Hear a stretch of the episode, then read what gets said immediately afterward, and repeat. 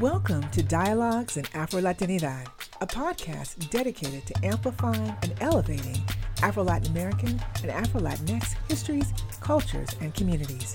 I'm your host, Dr. Michelle Reed-Vasquez. Join us for conversations with experts and artists to learn more about Afro-Latinidad. Venga!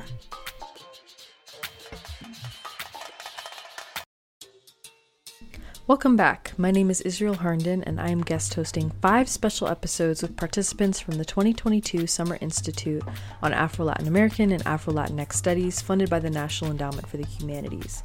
This 2-week conference was hosted by the Afro-Latinidad Studies Institute, which also runs this podcast. And today I'm excited to introduce to you Eva Margarita. Eva, originally from South Central Los Angeles, is an Afro-Latinx performance artist and scholar. Starting at Los Angeles City College, Eva went on to receive her BA in Communication Studies from Concordia University, Irvine, her MA in Performance Studies from New York University, and is currently completing doctoral work at the University of Texas at Austin in Rhetoric and African Diasporic Studies.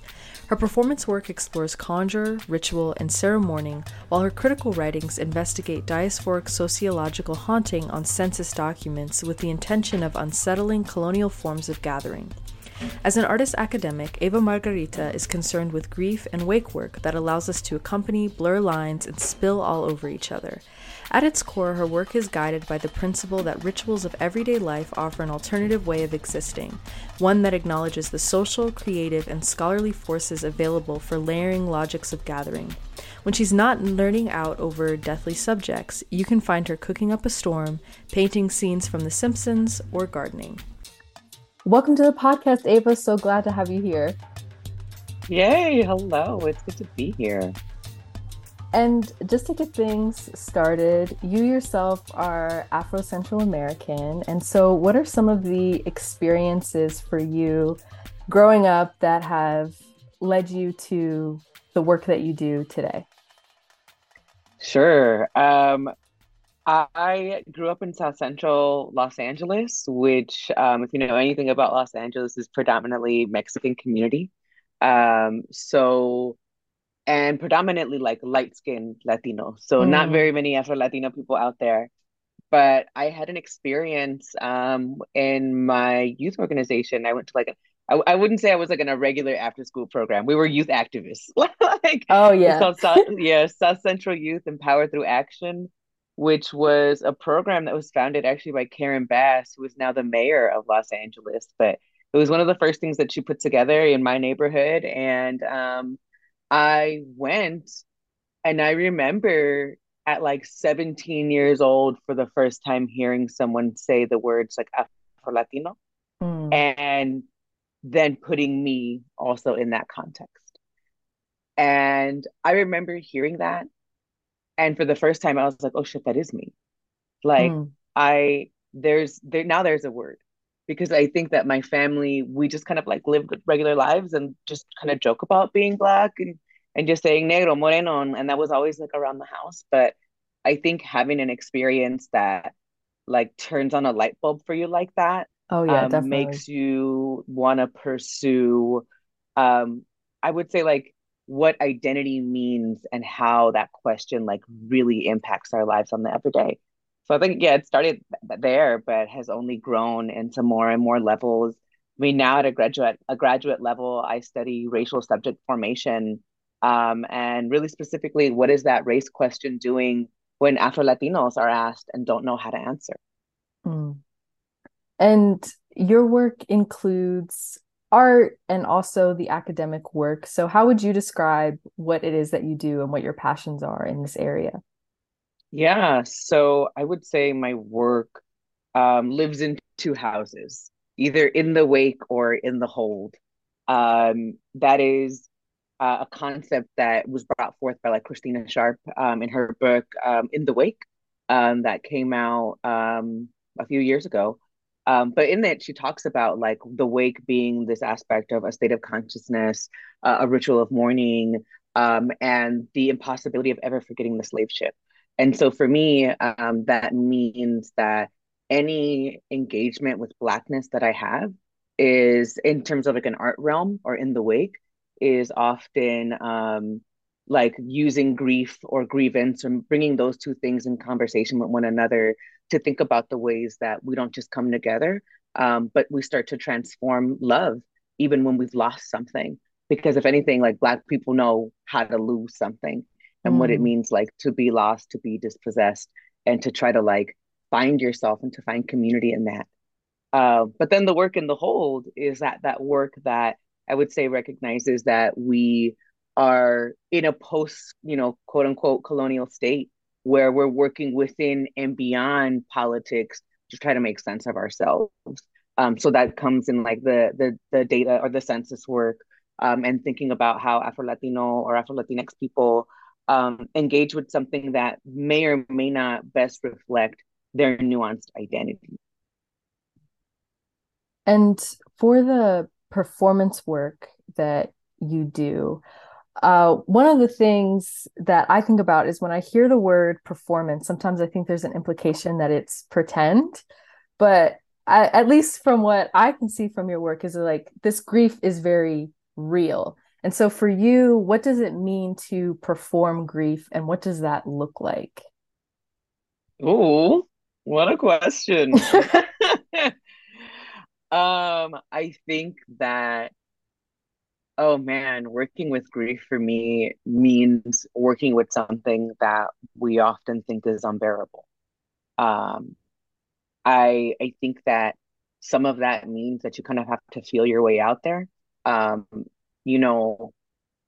also think like when we say like performance and we think pretend, I think like some of it feels like, oh yeah, like that's theater, right? That's the spectacle of it all. Mm-hmm. But so much of it is real. So much of performance is put out there to make a critique. In one sense, like Suli Inidio, who is the director of ethnic studies over at Pitt, she and I are working in collaboration to do a breathwork and opera piece called Requiem for Black Grief.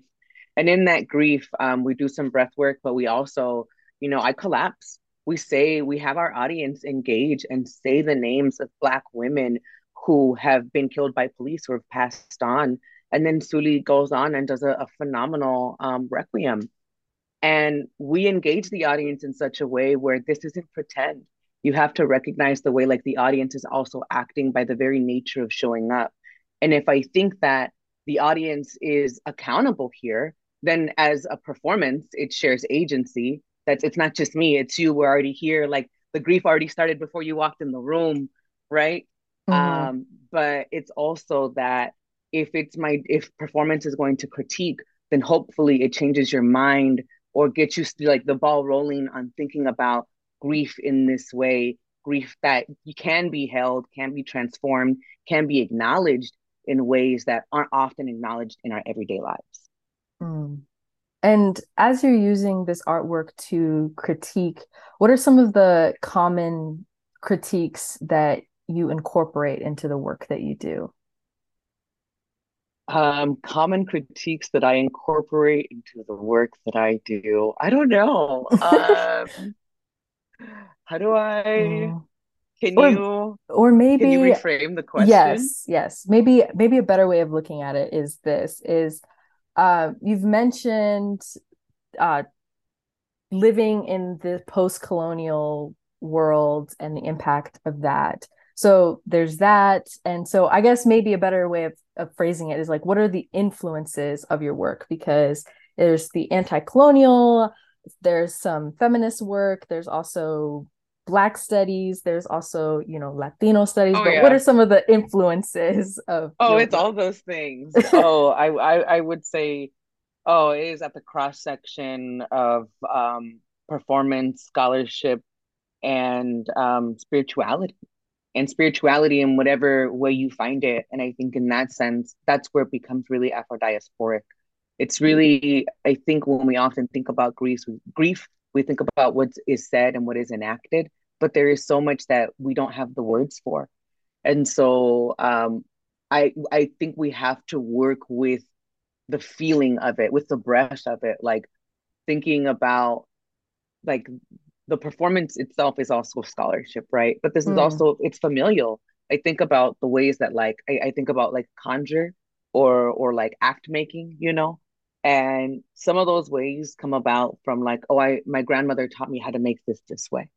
or, you know, if I'm doing like a cooking thing, then I have to make sure that like the salt goes in my left hand, I pinch it with my right, and then I clap the rest in. And if you don't do the thing at the end, then like the food is not going to have flavor.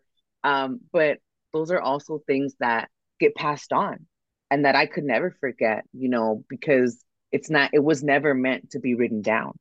In that sense, like those recipes are very much the ways of recipes, the ways of learning process, and greatly influences my work, because I think so much of it is just, you got to feel it out, and know when it just like, it fills your heart and that feels right.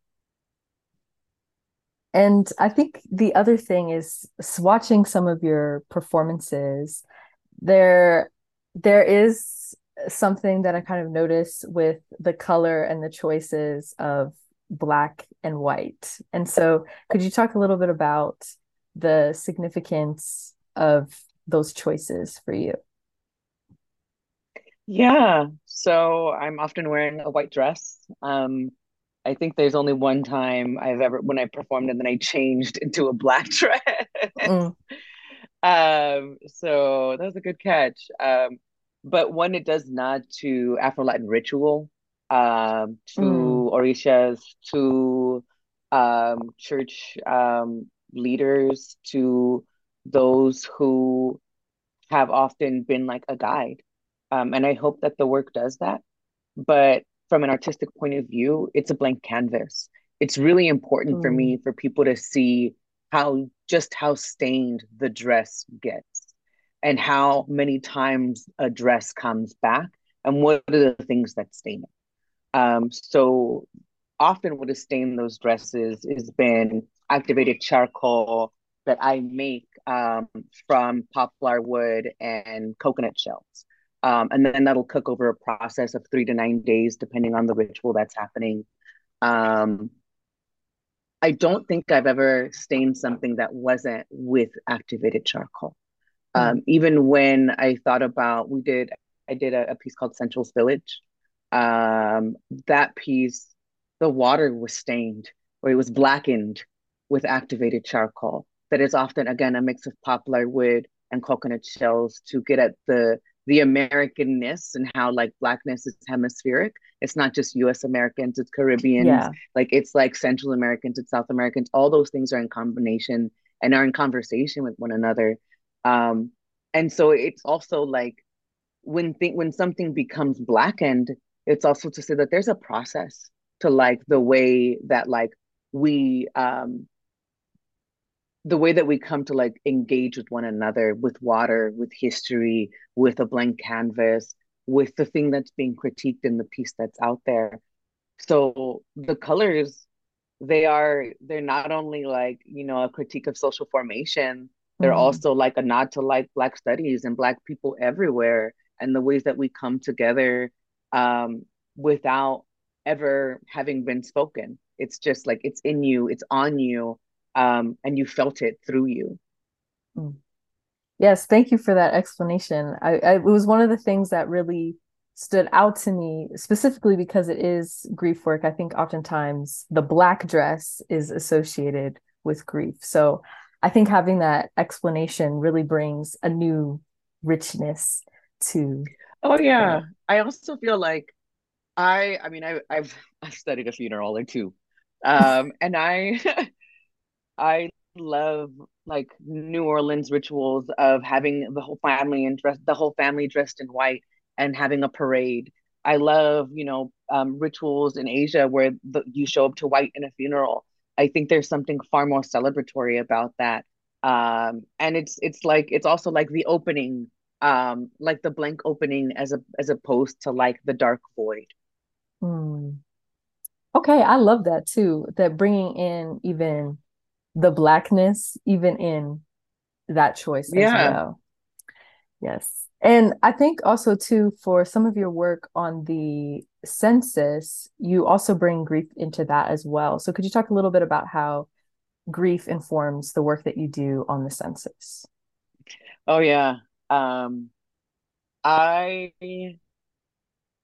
think it's how I got there.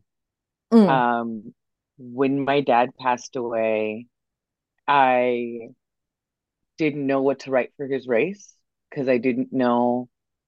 I don't know. I was I'd studied race and ethnicity, and there, you know, there's a difference between how you see you and how the outside sees you, right?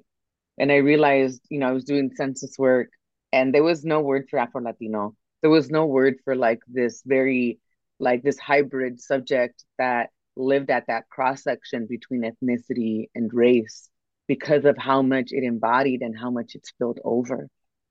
And I don't know. It was in the pandemic, so I was filling out a death certificate over the phone, and I didn't know what to say, and I didn't know that you could fill in the blank. And I started to stutter, and I'm well, negro, and I was well, people don't say that on a that's, and then I was black, but then that didn't feel right. My dad wouldn't have called himself black; he would have said negro or something. And then the woman stops me and she goes, "Ma'am, we will write whatever you want us to write." And I said, Afro-Latino. And they took that. And there was something really cathartic about that moment. And then a few months later, I was helping my aunt fill out a census form. And the terms didn't quite make sense to her. There was no Negro or Negro option. And it says Black or African-American. And then the states that are the countries that are listed in there are African countries. They don't depict Latin America. They don't say Panama on there. Don't say Guatemala, where my family is from. So my aunt didn't quite know how to fill that out. And then there was that fill in the box option again, where she was no, write in negra, put negra, soy negra. And yeah. I put that in for her. And I realized that those two things, that option of not just reinvention, but of self-assertion, of reformulation, was available in both these contexts. In a fill-in-the-blank option that maybe did not serve the needs of the state at that time, because the thing is when you fill in a blank, then the census has to code things out, and some would argue that it becomes statistically irrelevant because it doesn't make enough of a notch. But I would argue that most people who are taking the census are not viewing it from the same function as the state is. The state is looking to identify inequity in order to address inequity. That's the goal, right? And some others would say, if you want to say it's also to identify individuals and social things, it's also a civil rights thing. Again, if you can't identify inequity, then you can't address it. But we're also finding that people don't just want for you to address the inequity and to find me and to locate me, but they're saying, hey, get it right. Call me the name that I want to be called. Yeah. Because it's not just about identifying a particular inequity. It's if you're going to find me, you're going to find me in the way that I lead you to me. And I think that there's something really powerful and subversive about that. I understand that analytically it can be dangerous, but so much of the state, the nation, of what it means to be in a post-colony is dangerous. So why not make people pay attention to the ways that you fly just under the radar by subverting, by filling in a blank with something that isn't already given? Because those things, identity, that's not already a given for some people. Yeah, and I think even being able to take ownership of your own identity, because I think so often identity, especially for folks who are oppressed, whether that's racially or, any other kind of way, it's these identities get projected onto them. And so I think having the opportunity to take ownership of identity is something that's really powerful. And I don't know. I think that there are sometimes where it's explicitly resistance, and then there's other times where it's this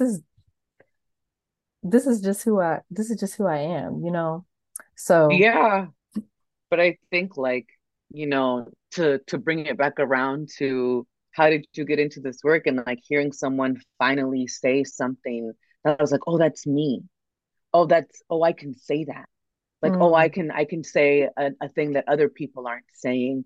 Oh, I can find all these moments where I can assert my own identity and make that make sense to not just me, but to my community and to the world.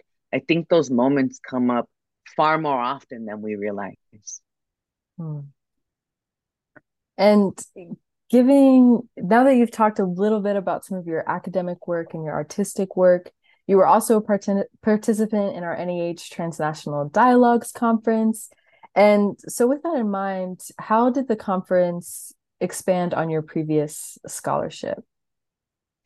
Oh, I walked away with so many good reading lists. And I also loved the opportunity to meet with some of my favorite scholars, my favorite Afro-Latin scholars that were speakers and participants of the event.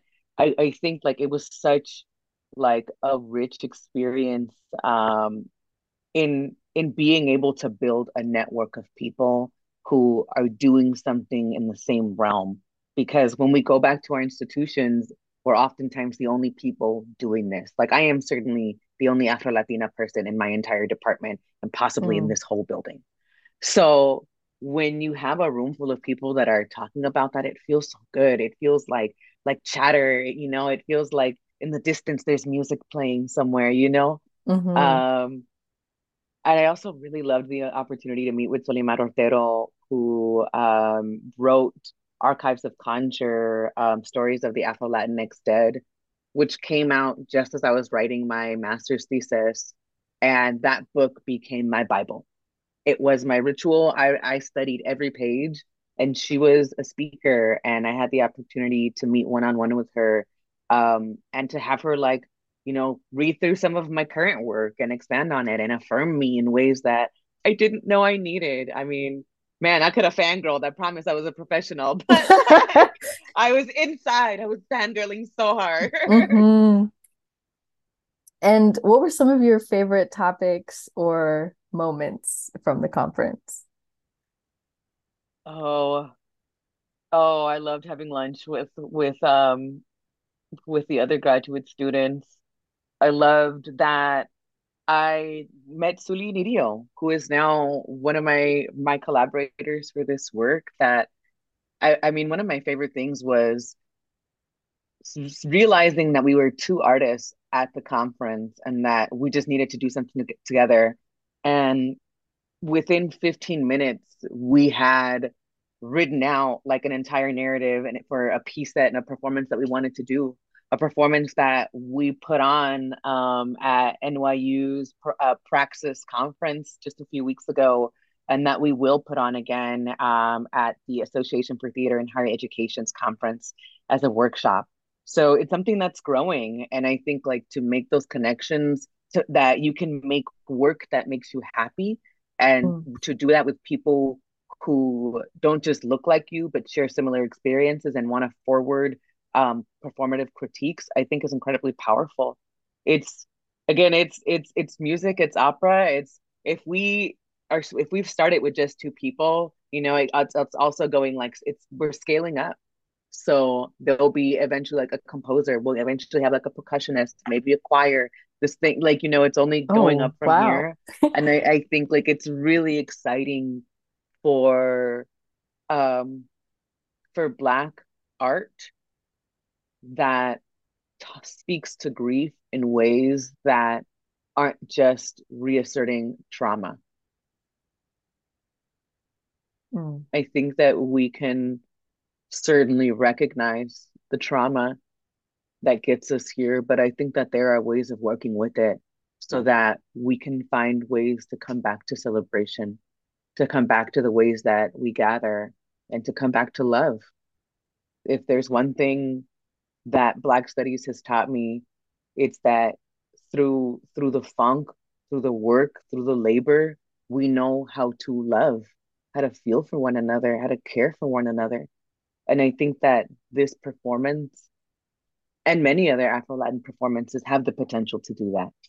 Yeah, I think that all the work that you and Suli are doing is, you know, really important in getting to bring in other folks and also making space for the grief is the important work here. And so what were some of your key takeaways from the conference? We need more Black people doing this work. We need more Afro-Latinx people doing this work. There are not enough of us in the room. I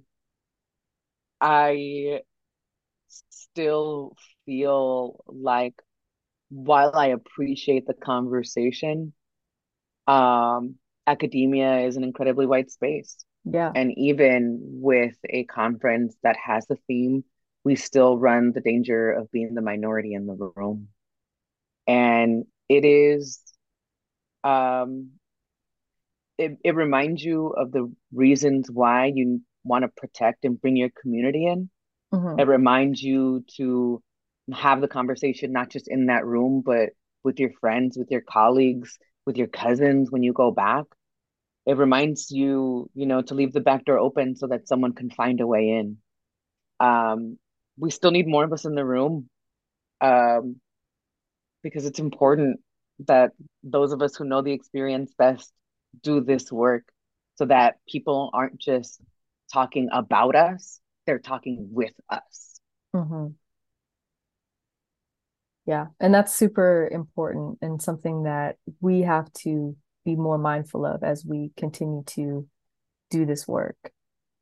And I've enjoyed talking to you today, but to leave our listeners who are interested in what you're saying, what are some resources that you can recommend for them to check out?